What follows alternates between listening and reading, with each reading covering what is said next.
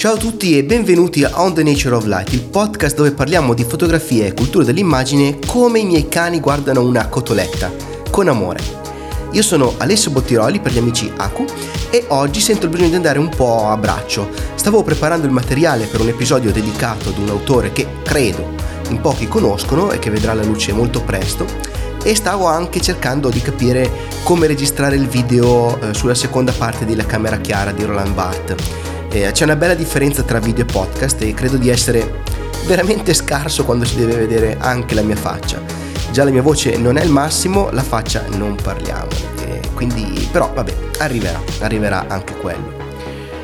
Poi però ho commesso un errore. Ero in bagno a fare le cose che si fanno in bagno ed ho aperto Facebook di solito uso Facebook solo per comunicare con gli amici o per postare fotografie dei miei cani nei gruppi dei volontari che salvano i levrieri, eh, perché faccio parte di un'associazione che appunto salva i levrieri. Stavolta però ho avuto la malaugurata idea di andare a vedere uno dei tanti gruppi ai quali la gente mi aggiunge senza chiedere il mio permesso e mi sono imbattuto in una cosa terrificante. Ne parliamo dopo la sigla.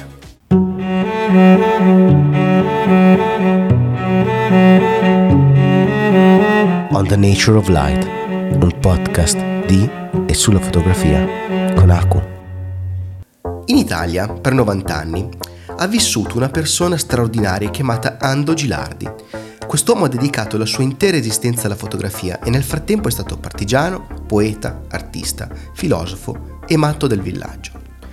In realtà si chiamava Aldo, eh, ma quando entrò a far parte della resistenza prese il nome di battaglia di Ando e da allora non l'ha più cambiato.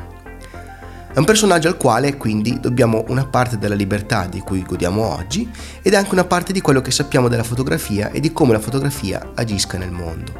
Nella sua lunga vita, perché ha vissuto 91 anni, eh, ha scritto moltissimi libri, ma ce n'è uno in particolare che si intitola Meglio ladro che fotografo, che è una specie di intervista.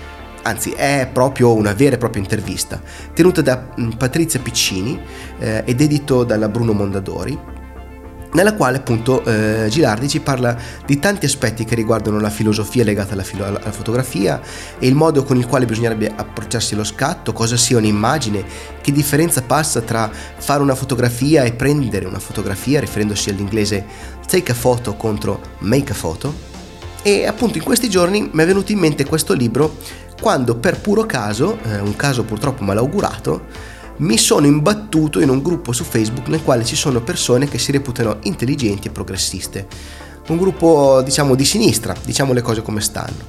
In questo gruppo, oltre ai pur condivisibili post contrari ai partiti sovranisti, c'erano diverse foto, decine di foto, autoscatti, di persone abbracciate ad altre persone orientali, presumibilmente cinesi, per dimostrare che non c'è nulla da aver paura del coronavirus, questo terribile virus che da quando è esploso in Cina in Italia ha fatto zero vittime contro le 16 della normale influenza e i 6 femminicidi registrati appunto nel, nel periodo intercorso tra l'esplosione della virulenza e oggi.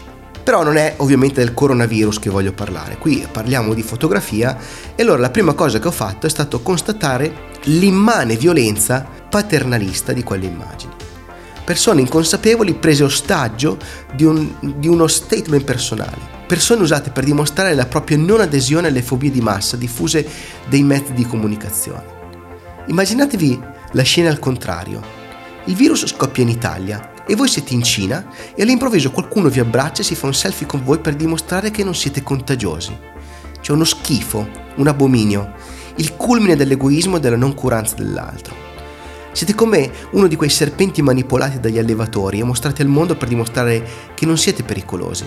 Avete perso la connotazione di persona e siete diventati uno specimen, un campione. Questo cinese non è contagioso. Tu che pensi che i cinesi siano contagiosi, sei un ignorante e io sono intelligente. Guardami mentre abbraccio un cinese a caso e mi faccio un selfie. Un selfie. Un selfie è una fotografia. Non è come dire a voce di un'altra persona i cinesi non sono contagiosi, no, è tutt'altro. Quell'immagine diventa, anzi è, un documento.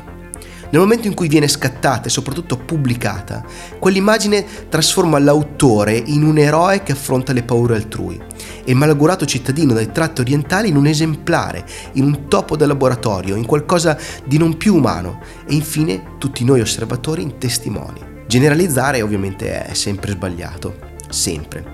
Può darsi quindi che nel mucchio qualcuno dei fotografi, perché quando scatti una foto, quello sei, cioè sei un fotografo, che tu, lo, che tu ne sia consapevole o meno, sei un fotografo. Qualcuno dei, di questi fotografi, dicevo, abbia chiesto il permesso di ritrarre la cavia asiatica. Però, a giudicare dagli sguardi delle vittime di questa follia totale, di questa follia iconografica, mi pare di capire che siano poche le eccezioni eh, ad un approccio arbitrario e violento nella, nella rappresentazione. I più hanno uno sguardo sorpreso che sembra dire ma che cazzo sta facendo questo? Altri sono palesemente spaventati, alcuni incazzati, un paio sorridono con evidente sforzo. Quelle immagini sono una violenza e denotano la mancanza totale di cultura dell'immagine che purtroppo mediamente accompagna le persone di questo millennio di grandi speranze e anche grandi tragedie. Ed è stato allora che mi è tornato in mente il passo non fotografare di Ando Gilardi. Ecco che ora torniamo al buon Ando. Lui aveva capito il potere della fotografia e aveva scritto una poesia, tra virgolette, eh, così la chiamava lui, dedicata a Diane Arbus e nella quale ci dice eh, che cosa sia sbagliato fotografare.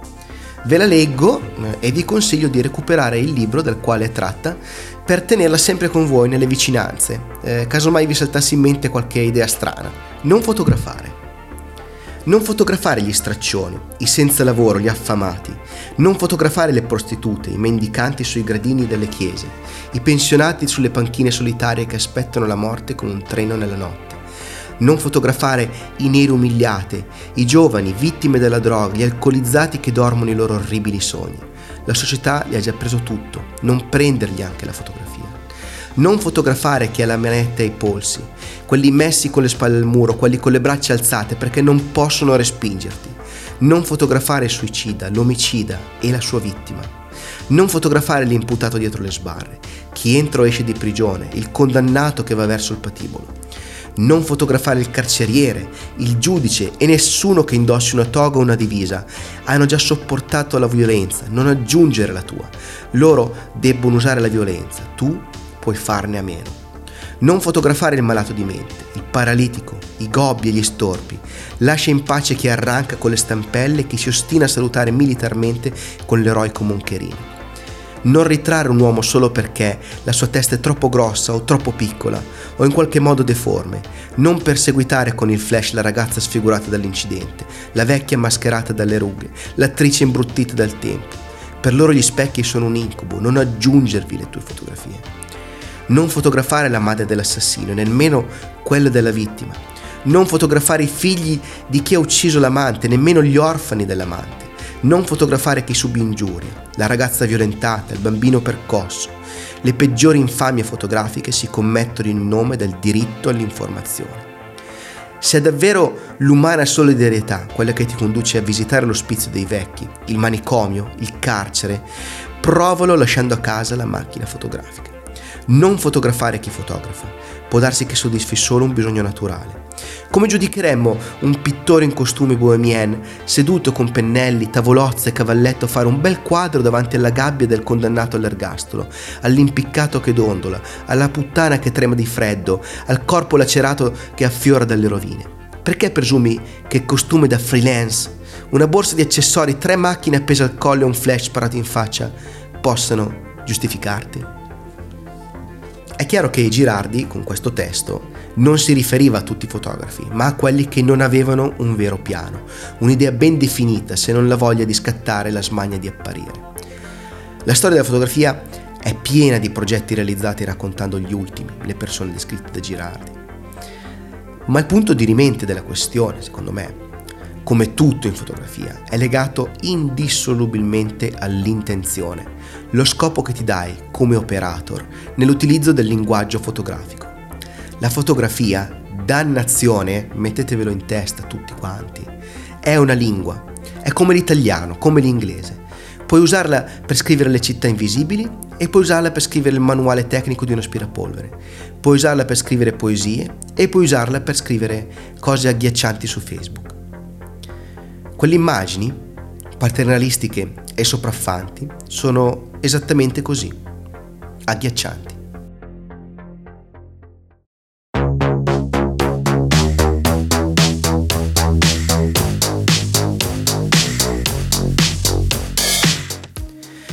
Oh, spero che abbiate preso il mio messaggio nel verso giusto, carissimi amici ed amiche.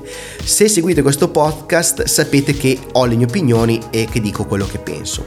Posso anche provare a capire le motivazioni che stanno dietro a certi atteggiamenti, ma è più forte di me, eh, non riesco a giustificarli, specialmente quando a perpetrarli sono persone che in qualche modo pensano di poter insegnare qualcosa a qualcun altro. Detto questo, se vi piace quello che stiamo facendo insieme qui su On the Nature of Light, avete un po' di cose che potete fare per dare una mano a rendere il podcast sempre migliore. Innanzitutto sarebbe veramente bellissimo se vi andasse di condividere questa puntata, ma anche le altre ovviamente, con qualcuno che potrebbe essere interessato all'argomento, senza spammare, ma con lo spirito di offrire qualche spunto di riflessione a persone che potrebbero farne buon uso. Poi potreste lasciare una recensione su iTunes o Apple Podcast, che non fa mai male. Un'altra cosa che potete fare, una cosa bella, è iscrivervi al canale Telegram, On the Nature of Light si chiama, per ricevere anticipazioni, approfondimenti e spunti di riflessione anche durante la settimana. Se volete farmi sapere cosa ne pensate di questo progetto, cercatemi su Telegram, mi trovate con l'username at Alessio Bottiroli e sarei felice, anzi entusiasta assolutamente, di ricevere i vostri feedback, che sono per me fondamentali. Qualcuno mi ha già trovato, mi ha già scritto e in questa puntata ho cercato di mettere in pratica alcuni dei loro suggerimenti. Infine, per avere un quadro completo di tutto, podcast, canale YouTube e tutto il resto legato al progetto, c'è, eh, c'è il sito onthenatureoflight.com dove in una pagina avete tutto quello che serve. Naturalmente trovate in descrizione tutti i link eh, che vi portano a tutte le cosette di cui vi ho parlato, anche il link se volete per acquistare il libro di Ando Gilardi, meglio ladro che fotografo. E niente è tutto, ci si sente la prossima settimana con una puntata su un autore che ci scommetto conoscevate in pochissimi. Quindi stay tuned, come dicono quelli che ci sanno fare. Ciao!